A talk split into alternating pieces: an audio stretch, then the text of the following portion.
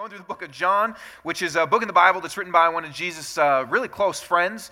I've said this before, but he's um, when Jesus was on the cross uh, he looked at John and told John to take care of his mom. And so this is a really special friend of Jesus. And Jesus says, or rather, sorry, John says that he writes this book because he wants us to experience the life that he had with Jesus. He writes it because he wants us to, to be able to know Jesus like he knew Jesus and experience the kind of life with Jesus that Jesus came to bring. And so that's, that's why John writes this book, and that's why we're taking a look at this book because I think that. Um, it's, it's one of the most important questions that we can ask is who is Jesus, and then how does that relate to our how does it relate to our lives? And so this is what we've been looking at. We are in um, chapter 12. We're a little ha- little more than halfway uh, through the book. And um, I don't know if you guys have, I was thinking about this as, as, it relates to this chapter, but I don't know if you guys have seen the movie uh, Creed, which is uh, the newest Rocky movie, came out uh, last year. And uh, it's like Rocky number 17, I think. Um, so I actually own all five of the original Rockies, and I like them. And a lot of people don't like all of them, but I, I like them. And then they came out with another one, and then they came out with this one. And um, I think Sylvester Stallone's like 99 or something like that, but he still can box and still can train people to box. But in the movie, there's a scene that's kind of the, and if you haven't seen it, it's okay. I'm not going to give it away because if you've seen any sports movie, you know that something like this is going to happen. Okay, but he's in the ring. This is Creed. Creed is in the ring, and it's kind of the big fight that's, that's supposed to happen and he's just getting totally destroyed, right? Like every sports movie, first they start to lose. Okay, so he's getting totally destroyed, and Rocky says, "I'm gonna." Rocky's his coach, and he's in the corner. He says, "I'm gonna, I'm gonna stop the fight. I'm gonna end it. Like it's, it's over because he's Creed is getting all bloody and messy, and, and I don't think he's crying, but I would be. But he's just kind of destroyed, right? And Rocky says, "I'm ending it. It's over." And he goes, "No, don't." And he goes, "Don't do it." And he goes, "Why?" And he goes, "Because I, I have to prove it." And he says, "Prove what?" And he says, Prove that, that I'm not a mistake. And that's kind of like the, the pinnacle of the movie. It's the line that you're supposed to cry at, and, it's, and most sports movies have some kind of line like that. Rocky, even actually in the first Rocky movie, um, the, the, original Rocky movie, Rocky says something really similar. He says that he's going to fight and he's got to be able to prove that he's not a bum. And he says it in his, you know, so I'm, I got to prove I'm not a bum, you know, or whatever, however. that's, I'm really getting good at my celebrity impersonations. I did Denzel Washington on Easter, if you missed it. I'm doing Rocky. So, anyways, I'm, I'm working on it. Um, so that's, that's what he says, right? But that's, that, that always resonates in any sports movie because there's this feeling that, that we all have that we don't want to be a bum or that we don't we want to prove that we're not a mistake or we want to prove that we matter we want to prove that we're not a failure we want to prove that that, that we actually exist for some sort of reason and, that, and we're not just kind of worthless. That's, that's something that we all carry around, that we don't want to be failures. We want to have some sort of success, that we don't want to uh, just be a bum or be a mistake, that, that we want to know that our life actually matters in some way. That's, it, these sports movies kind of resonate with us because that's a feeling that, that we all carry with us. We don't want to be a loser, right? None of us want to be a loser. We don't want to feel like a loser. We don't want to, in actuality, be a loser at something. We don't want to be like that. We don't want to feel like that. And there's the thing itself, like you don't want to lose at boxing or you don't want to you, want to make sure that you succeed at work or in a relationship or there's the thing itself that you want to succeed at and not fail at but then there's also the experience of being seen as not a loser or not a failure because all of us want to succeed or to not be a bum, to, I mean, it's just the reverse, right? To succeed or to not fail. We want that thing itself, and whatever it is for you. It might just be, man, I, want to, I want to look at my life and know that it's a good life, or it might be, uh, it might be with work, or it might be with relationships. But it's not just the thing; it's also we want to be seen in that way. I mean, that's why there's trophies and that's why there's rings and that's why there's celebrations. And it's not just that we don't want to fail, we don't want to be seen as a failure. It's not that big of a deal if you kind of fail in private. You, don't want to fail, you don't want to be a bum. You want to succeed and want to be seen in that way. And we carry that around. But what happens if we do fail? Because I've failed at things, a lot of things, and I'm sure some of you have failed at things. What, what if we actually, I mean, you know, the, I'm not going to give away the movie, but you know, he says to Rocky, I got to prove it. I got to prove I'm not a mistake. But what if then he just kind of like totally embarrassed himself and the guy just punches him and he flies out of the ring and would, I mean, and Rocky goes, oh, I guess you're a mistake. I mean, what, but in real life, we know that doesn't happen in sports movies and the movie just ends. Creed was a mistake, right? I mean, that never happens. But in real life, the thing that we want to, man, I've got to prove it. I've got to, I've got to know that I'm okay. I've got to know that a lot of times we do fail at, right? Or, or what if we succeed, but then success isn't enough? Because that happens all the time. I mean, you can, pretty much any celebrity. I know I, I ran across a quote by Tom Brady, who a while ago, after he had won a couple Super Bowls and everything, said, Man, I've won. I've gotten to the top. And he was in his 20s at the point. But was like, Man, it, like what? I, I, I've succeeded. I've reached the top, but it still is not I'm still anxious. It's still not enough. I still don't know if I've proved myself. So, I mean, what if we fail? What if we, I mean, you know, Creed in the ring is trying to put it all on the line and be like, man, I got to make sure I'm not a mistake. But what if we do fail in real life? Or what if we succeed and it's not enough? I mean, what do we do? Because we all want, we all want to know that we're not a loser, that we're not a failure. We all want to have success in whatever the particular thing is that we want it in. We all want that. But Jesus, and we'll look at this in this chapter, Jesus redefines what this is all about.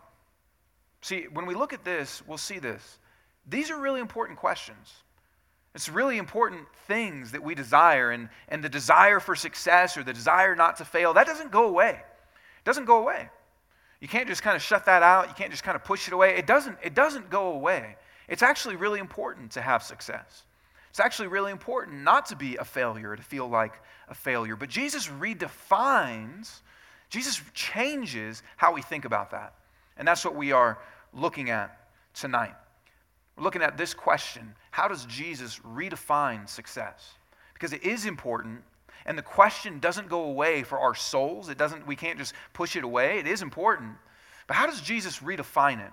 So if you want to open up the Bible to John chapter 12, or throw it on your phone. If you don't have a Bible, you can have the one that's in front of you. But, but this is what we're going to look at. How does Jesus redefine success? Six days before the Passover, that's a festival, a feast that the Jewish people celebrate. Jesus, therefore, came to Bethany where Lazarus was, whom Jesus had raised from the dead. That's what we looked at last week, that one of Jesus' close friends, this man named Lazarus, Jesus raises him from the dead. So they gave a dinner for Jesus. So they gave a dinner for him there, which I guess is what you do if someone raises you from the dead. It's kind of the least you can do. Hey, let's have a party for you. Thank you. How's life, Lazarus? It's great again. I'm getting used to it. So Martha served, that's my own commentary. Martha served and Lazarus was one of those reclining with him at the table. They would kind of sit at table. I'm not going to show you, but they would kind of sit at tables laying down.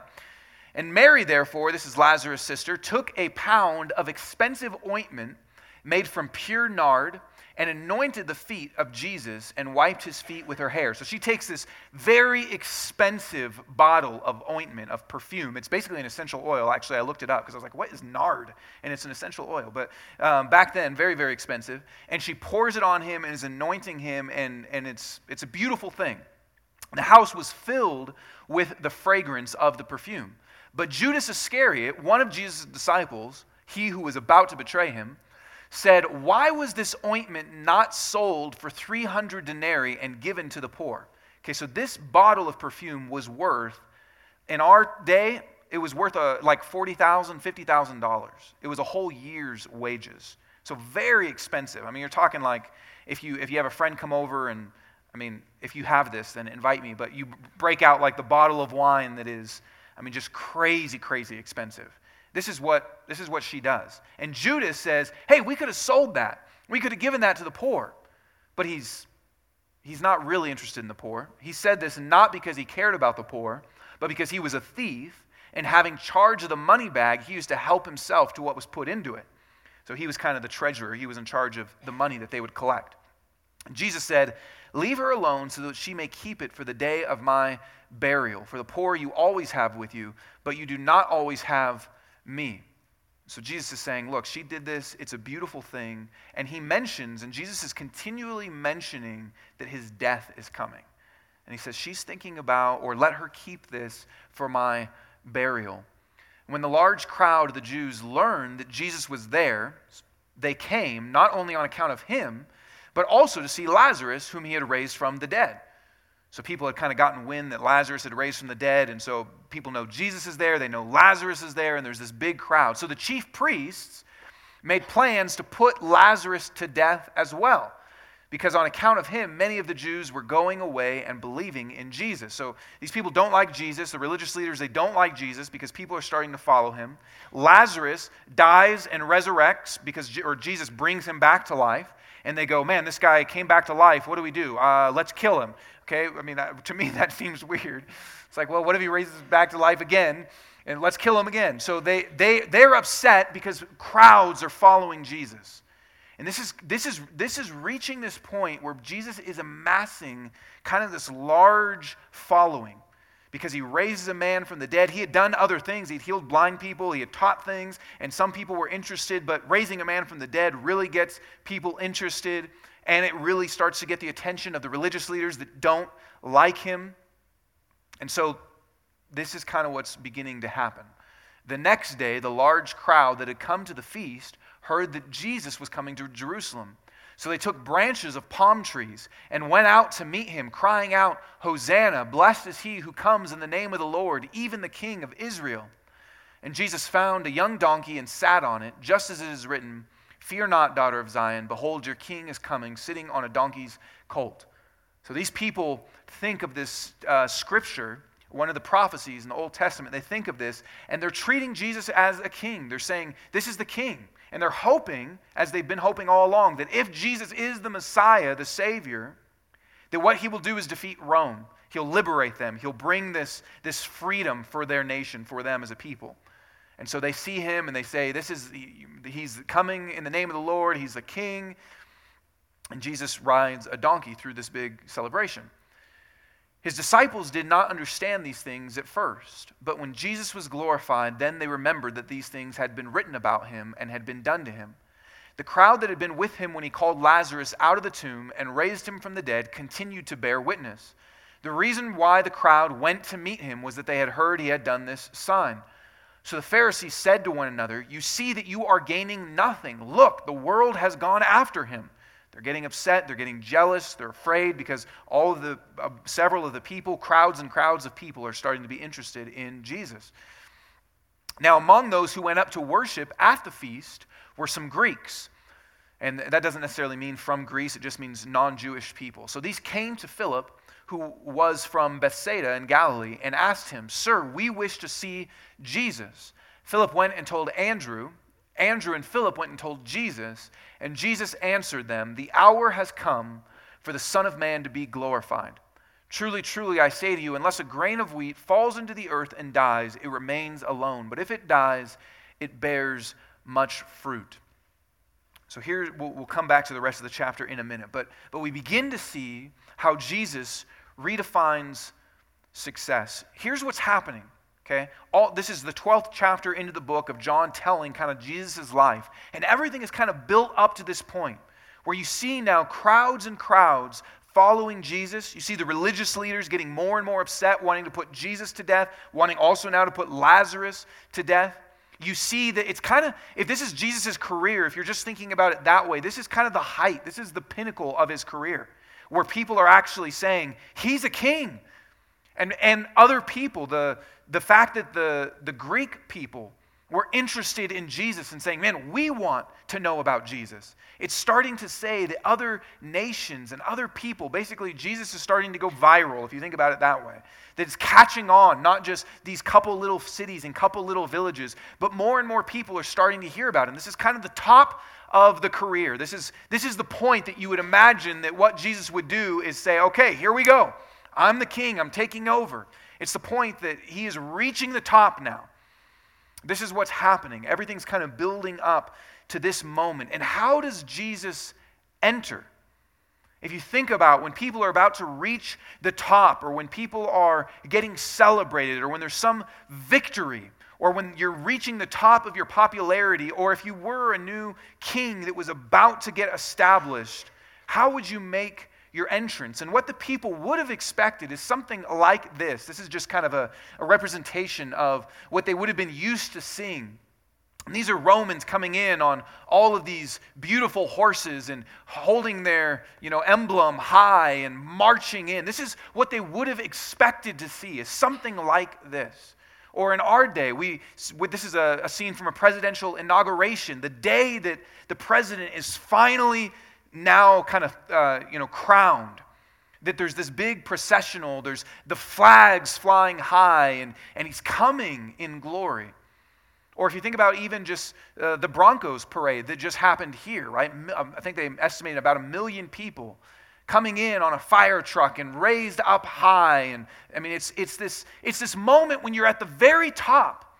The moment that you're at the very top, how do you enter in? If you think about the red carpet or you think about all of that, but what does Jesus do? He comes in on a donkey. I don't know if you've ever seen a donkey, they're kind of stupid looking. Right? Sorry if you're a donkey farmer.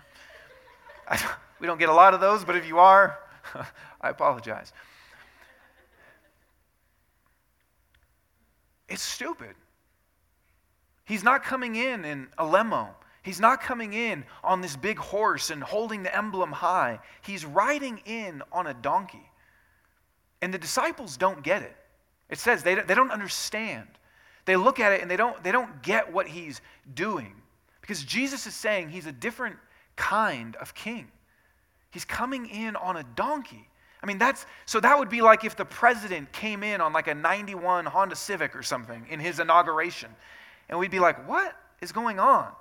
You know, if the Broncos parade, if, if, he, if Peyton was like riding a tricycle or something, you'd be like, what is this? It'd be very odd, right? Jesus isn't coming in glory, he's coming in humility. He's coming in on a donkey. And they don't get it because what we're used to, what they're used to, what the disciples are used to, and as they think of him is, here comes the king. And, and what we think of when we think of success, we think of our definitions of pomp and circumstance and glory and someone drawing all the attention to themselves. That's what we think of when we think of success. And the disciples don't get it, they don't understand because they're not used to that kind of success. So, so what is Jesus saying? How is it that he is redefining success? Well, he also says, even as, even as the, his, his uh, disciples say, hey, look, there's some people, some Greeks, they're interested in you, which would be kind of like, man, you're, you're getting popular. What Jesus says is this He says, unless a grain, a grain of wheat falls into the ground and dies, it doesn't bear any fruit. But if it falls into the ground, then much fruit comes. And here's what Jesus is saying. Here's how he's redefining success. He says, You know what true success is? It's not in what you gain. You know what true success is? It's not in, in your name being made amazing. It's not in your status reaching the top. It's not in your image being seen and paraded. True success is humility. True success is not in what you get, it's in what you give. True success is not in reaching the top, but in going to the bottom and serving. So, what Jesus says is a grain of wheat has to die, it's got to be buried. That's success. Because when that happens, fruit, uh, you know, plants come out of it, wheat comes out of it. Jesus redefines success in saying it's not about someone's image being made great. It's not about some status being achieved. It's not about what someone gains. It's about what someone actually gives. It's about how they serve. That's very different. I mean, I think most of us kind of get on board with that and go, yeah, that's, that's great. That's inspirational. But our whole world is geared towards what success is, is in the degrees that you earn or in the positions that you reach or the titles that you get or the awards that you have or the, the letters in front of or after your name. What success is, is in what you can accomplish, what you can get. And Jesus says, no, it's in what you give. And Jesus says, death, I mean, to the point of death. Jesus redefines success in saying success is not about what you gain or what you achieve or what you accomplish, but rather in what you give and what you contribute. That's a very different, different definition of success. It's not in how we're seen, and how it's, but in how we serve. So, what does, this, what does this mean for how we live? Because Jesus then takes this principle and broadens it to his followers. So Jesus is talking about his own life and his own death, that they expect him to kind of be this king that's going to take over. They expect him to be a king that would ride in in the limo. That's what they expect. But he comes in on a donkey and redefines what true success is. But then he broadens that and says, Let me tell you what this means for those of you that want to follow me. And he says this in the next verse Whoever loves his life loses it, and whoever hates his life in this world will keep it for eternal life. If anyone serves me, he must follow me. And where I am, there will my servant be also. If anyone serves me, the Father will honor him. So, what does this mean for how we live? Here's what Jesus says Okay, you want to you wanna follow me? Some of you in this room, uh, you're Christians. Some of you are not, and that's great. We love having you, and it's, this is what Jesus means when he talks about following him. But those of you that are Christians, we say we want to follow Jesus. We want to go where we, we, want to, we want to go where he'll take us. And here's what Jesus says: You want to follow me? You have to go where I'm going to go. If you want to follow me, whoever would follow me has to go where I go. So that's what it means to follow somebody, right? Jesus says, if you want to follow me, you have to walk the same way that I'm going to walk. And he doesn't come in on the donkey. I mean, he doesn't come in on the horse. He doesn't come in in the, the big triumphal procession comes in on a donkey. She says, If you want to follow me, it's not going to look like I'm in the limo and you're following me celebrating. If you want to follow me, it's going to look like you're following a guy on a donkey.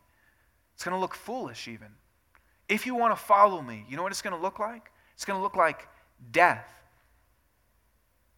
Jesus says that whoever loves his life Whoever loves his life will lose it. Isn't that an interesting statement?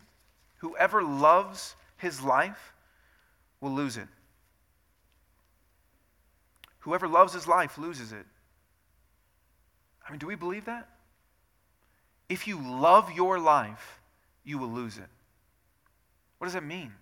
What is, what is Jesus talking about? I mean, we see that in, his, in, in himself, right? You see it in him because he's saying, Here, here's, what it, here's what real success is. I'm giving away my life, I'm serving. But do we believe that? Because what Jesus is saying is this if our focus, if we love our life, if our focus is on me, if it's on what I can get, if it's on how I can build my life for me and what I want, then we lose. That if our focus in our life is, I love my life, I'm trying to keep my life for me and how I want it to be, then we actually, what I, here's what's crazy. The very thing that we fear, being a failure or being a mistake or not mattering, actually comes true. The very thing that we fear, because we fear, man, I don't want to be a failure. I don't want to be a mistake. I don't, I don't want to be a, a, a failure and a loser at life. I don't want that. I want my life to be everything I want it to be. I want, it, I want to build my life for here. I want it to be great. I want to be great. I want to be seen as great. The very thing that we fear actually comes true, Jesus says. That if you love your life and you're trying to build your life for you, you actually lose, he says.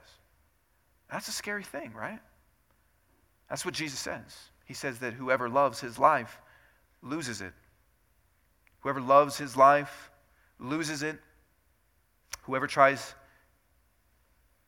to keep his life loses it. So, what does it mean to lose your life then? Because Jesus said, whoever loves it loses it, but whoever loses it finds it. Whoever hates his life, whoever hates his life finds it here. What does that mean? Well, it means what we see in Jesus. What it means to hate your life or to lose your life in this world. What that means is at the deepest level, you're not making it about you. at the deepest level, your life is not about you. What it means to say, man, I hate my life doesn't mean you really look at your life and go, I hate myself. That's not what Jesus is talking about. It means that at the deepest level, your life is not about you. What it means is at the deepest level, you're willing to say, I'm not trying to make myself something. I'm not trying to be great and prove myself. I'm not trying to do that anymore.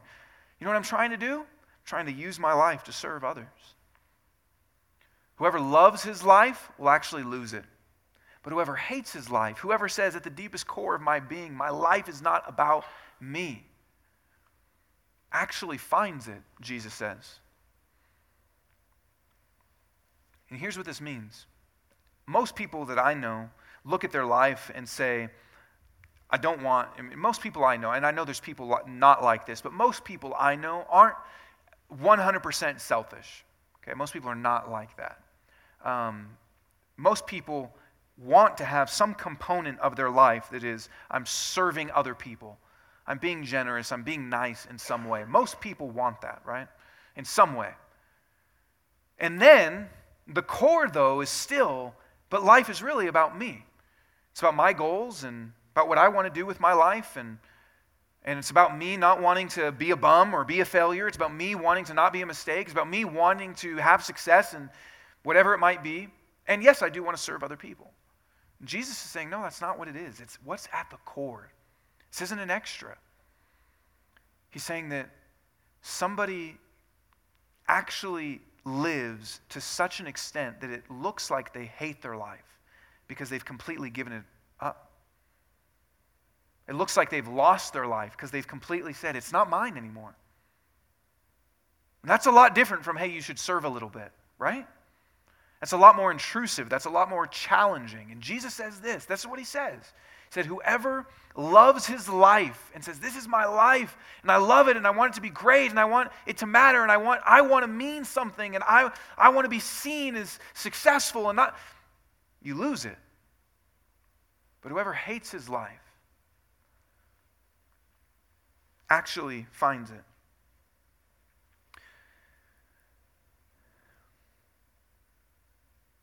But you know what he says?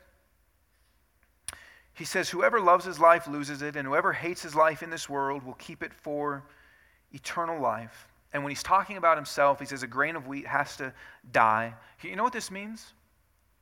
It means that it hurts. Other, other places, Jesus says this same teaching, and he says that once we die, we actually live, and if we try to live, we actually die.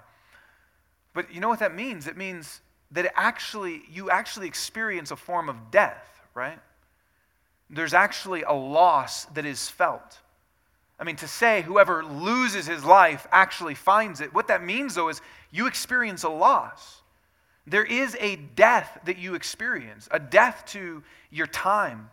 Say, man, if, my, if, if I could make my time to be everything that I just want to build my time for exactly what I want it to be used on, that wouldn't feel like death at all. That would feel great.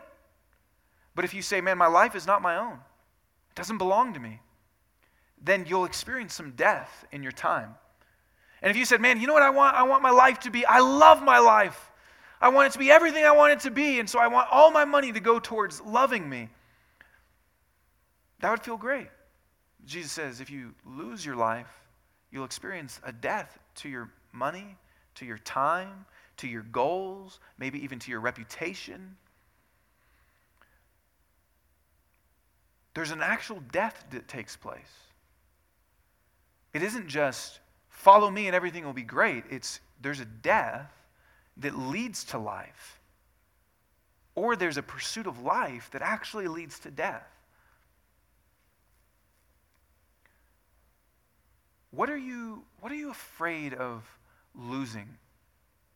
Because when Jesus invites us to follow him, he says, Whoever, whoever wants to follow me has to go where I go. And you know what that means? It means you have to lose your life. What are you afraid of losing? Let's not just take life as a big, broad thing. What are you afraid of losing? When Jesus invites us to follow him, what, what fears come up in you of what, but I might lose this. I might lose what they think of me. I might lose time that I want to have. I might lose. What are you afraid to lose out on? Because what Jesus says that it means for our life to follow him is there's a death to saying life is for me, about me, and at the fundamental core is life is not mine anymore. I give it to him. It's all his. It's his life now. It's absolutely his. And so he does what he wants with it. He does what he wants with every part of it. It's all belonging to him now. And we experience a death when we do that. What are you afraid to lose? Where is it hard to obey him or to serve or to give or to speak because of what we're afraid to lose? Where's that hard? because Jesus says it will feel like death. You know what it means to follow Jesus? It doesn't mean that we follow him when we agree. It doesn't mean we follow him when we go, that's really good advice, I think I'll take it. It means we say, no, my life is totally yours. The parts that I agree with and don't agree with, the parts that I find comfortable and the parts I find uncomfortable, all of it. Sometimes I think we can treat Jesus as somebody that's a, a good advice giver. So we say, I like that. Man, that's really good, Jesus. Thanks. I'll take that one. Ooh, but that one, no thanks. But Jesus says, you know what it means for how you live? It means your life isn't your own anymore. And you totally give it away to Him. And that what success is, is not about us getting something, but rather us giving something. It's a very different definition, but Jesus also says that we gain something. He doesn't just say, hey, you lose out. And that's what it's like with me. You lose everything and die. That's not what he says, right? He says, if you lose your life, you actually keep it.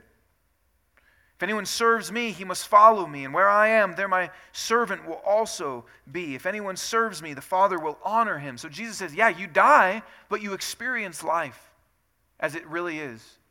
Yeah, you lose, but you actually find life for what it really is. And the things that he says that we gain are beautiful. Says, he says, you know, you know what you'll gain if you follow me? He says, where my servant is, that's where I am. I think that's amazing. Because what it means is, man, when we say, my life isn't mine, I'm going to go where you go, Jesus, we actually experience his presence. Sometimes we can feel like, I don't, man, I don't feel God's presence, but we're not going where he's going.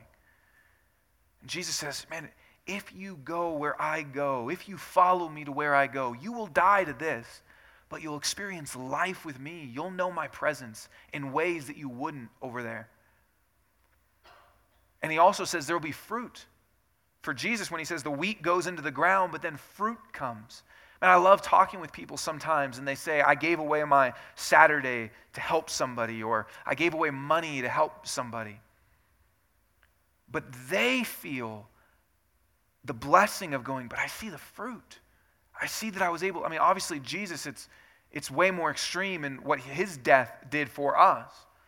But in our life, we get to die, but experience the fruit of, man, I was able to be a part of that in this person's life. You know, as a new church, we have people that are really all across the country, churches and individuals that help us financially. And I'll, I'll write a thank you letter or something to them saying, hey, thank you so much for helping us do this. And some people will often say, no, don't thank me. Thank you for letting us be a part of that because we get to see the fruit. Thank you. And that's, that really is the mindset that we should have of, man, I, if I go where Jesus goes, yeah, there's death that happens. I lose these things. But I experience fruit. I experience his presence. And then you know what else he says that I love?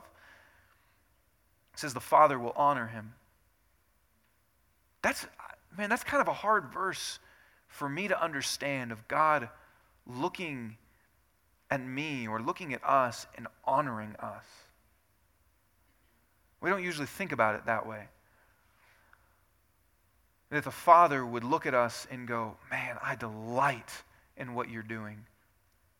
I mean, that's beautiful. What more could we ever even want? I mean, so many of us, what we've always wanted is our dad or our mom to say, I'm proud of you. Man, I talk to adults all the time and that are even late into life that go, All I ever wanted was my dad to say, I am proud of you. And Jesus says this You know what happens when you, when you die to yourself? You know what you actually gain? The Father honoring you and just going, Man, I know what you gave away. But over here, I honor you and delight in what you're doing. That's a beautiful thing. That's something that we all long for and all crave. So Jesus says, here's what it means. If the definition of success is not what you gain, but what you give, if the definition of success is not in how you are seen in some status that you're able to have and be great and prove that you matter and that you're not a mistake, if that's not the definition of success, if the definition of success is rather in totally giving your life away,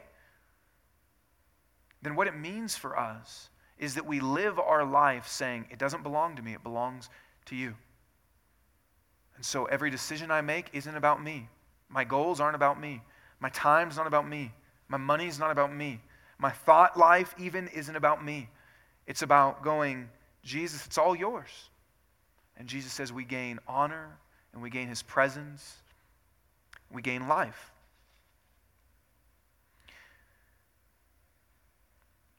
What if we live like that? What if we lived like that? We see what, what happened with Jesus, obviously, on this cosmic scale of him living like that. But what if our lives actually lived like that? What would happen if we actually said, My life isn't about me? I'm going to live to serve other people.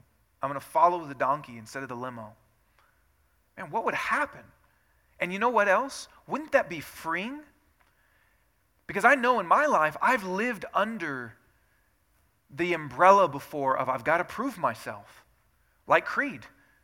I mean, it's great in sports movies because they always come out on top. But to actually, I mean, what if you actually had to live like Creed where you were fighting to know that you weren't a mistake? I mean, he's, he's got to do something, whether he's got to win or in the first Rocky go the distance or you got to do something. But isn't it freeing to go, man, what if the definition of success is totally changed? What if the definition of success is changed and it's not about some thing that you have to reach, but it's rather just in going, man, I serve. Anyone can do that. The most failed person of us can serve and say, My life isn't my own. I'm just serving. My life isn't my own. It belongs to Him, and I'm going to serve others. To me, that's a freeing thing if the total definition of success is changed. But, but what makes this hard?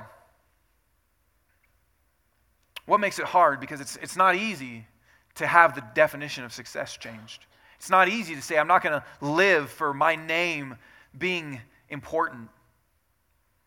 That's not easy. What makes it hard? Here's the next part. And there'll be a bunch of stuff in here. I'm going to focus in on one particular part. It says this Though he had done, and I'm actually skipping ahead. Sorry if you're following along in your Bible. I'm skipping ahead and I'm going to come back to the next part. Okay, so this is uh, it's a later verse. Okay, so just read it up here.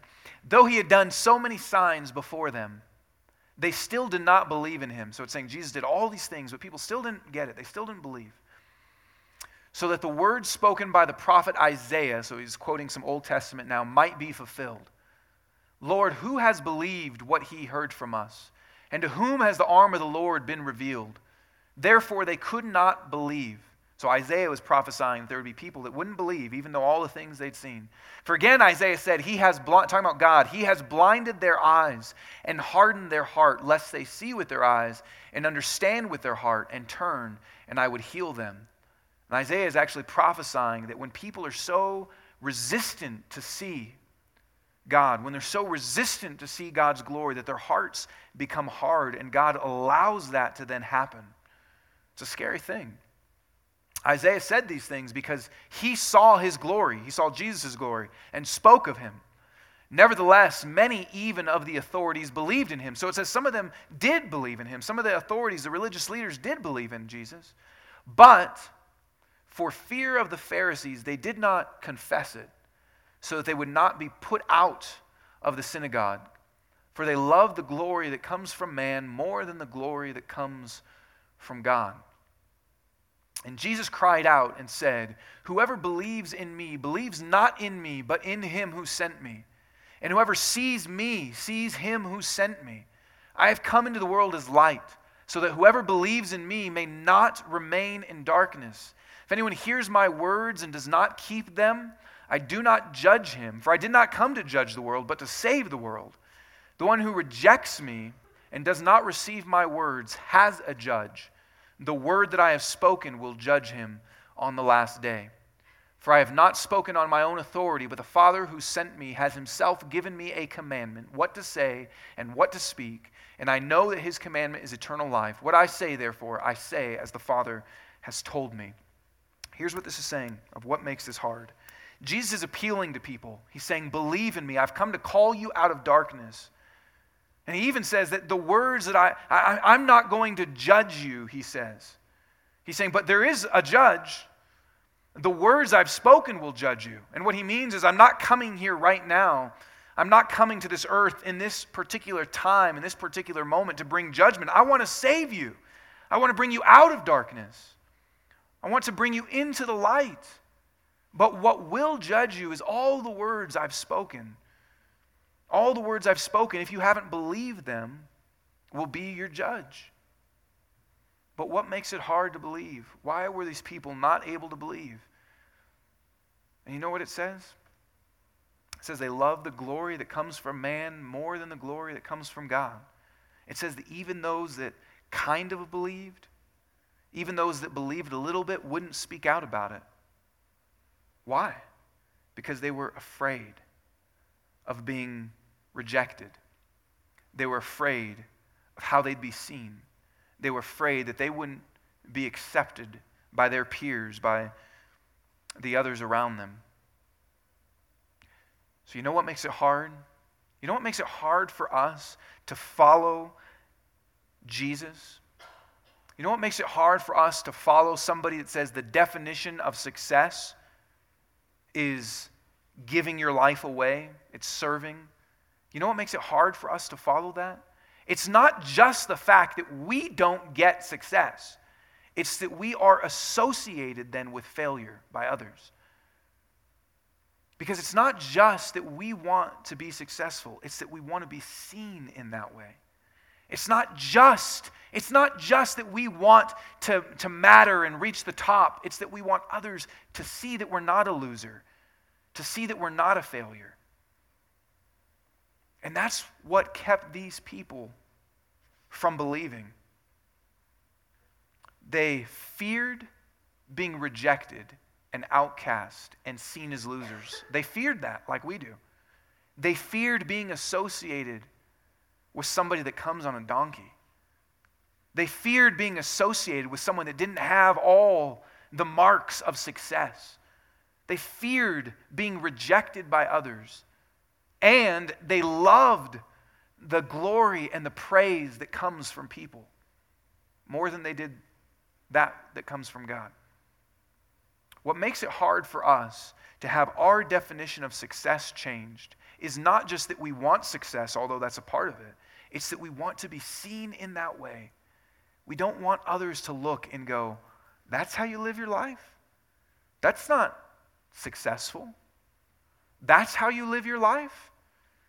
That's how you spend your time? That's how you spend your money? That's who you hang out with? That's, that's not successful.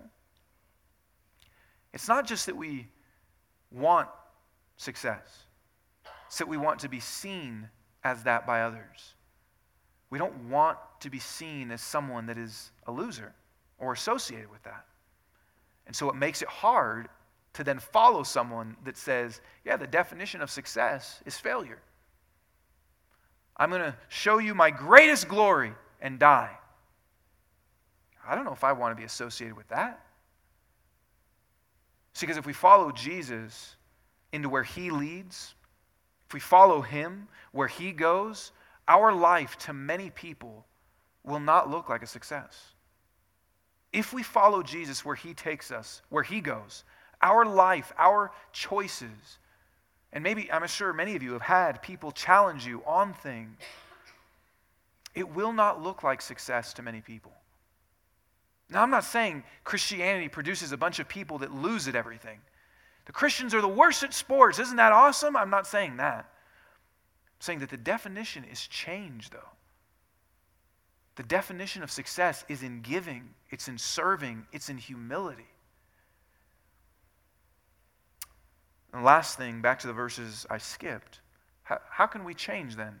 Because this is ingrained in us, and the whole world around us encourages a particular definition of success. It's how we were raised, it's what we crave, it's what's inside of us. The movies that we love help us to go, yes. So, how, how can we change? And the way we change isn't just by saying, okay, so I'm going to stop wanting success in that way. I'm going to stop wanting to, to have my name be great. I'm going to stop wanting that. I'm going to stop caring what other people think. That's, that's not how we change. How do we, how do we change? And let's look at this last part of what Jesus says. Jesus is about to go to the cross, and here's what he says Now is my soul troubled. And what shall I say? Father, save me from this hour? No, but for this purpose I have come to this hour. Father, glorify your name. Then a voice came from heaven I have glorified it and will glorify it again. The crowd that stood there and heard it said that it had thundered. It's interesting, thunder. Others said, An angel has spoken to him. And Jesus answered, This voice has come for your sake, not mine. Now is the judgment of this world. Now will the ruler of this world be cast out. He's referring to Satan there. And I, when I am lifted up from the earth, will draw all people to myself. He said this to show by what kind of death he was going to die, because on the cross he was lifted up. So the crowd answered him, We have heard from the law that the Christ remains forever. How can you say that the Son of Man must be lifted up? Who is this Son of Man? It doesn't make sense to them, again, that, that this king would say he's going to die. So Jesus said to them, The light is among you for a little while longer. Walk while you have the light, lest darkness overtake you. He's saying, While I'm here with you, believe me while I'm here, while you have me. The one who walks in the darkness does not know where he is going. While you have the light, believe in the light, that you may become sons of light. When Jesus had said these things, he departed and hid himself from them. So, how can we change? Here's, here's what I want to just end with.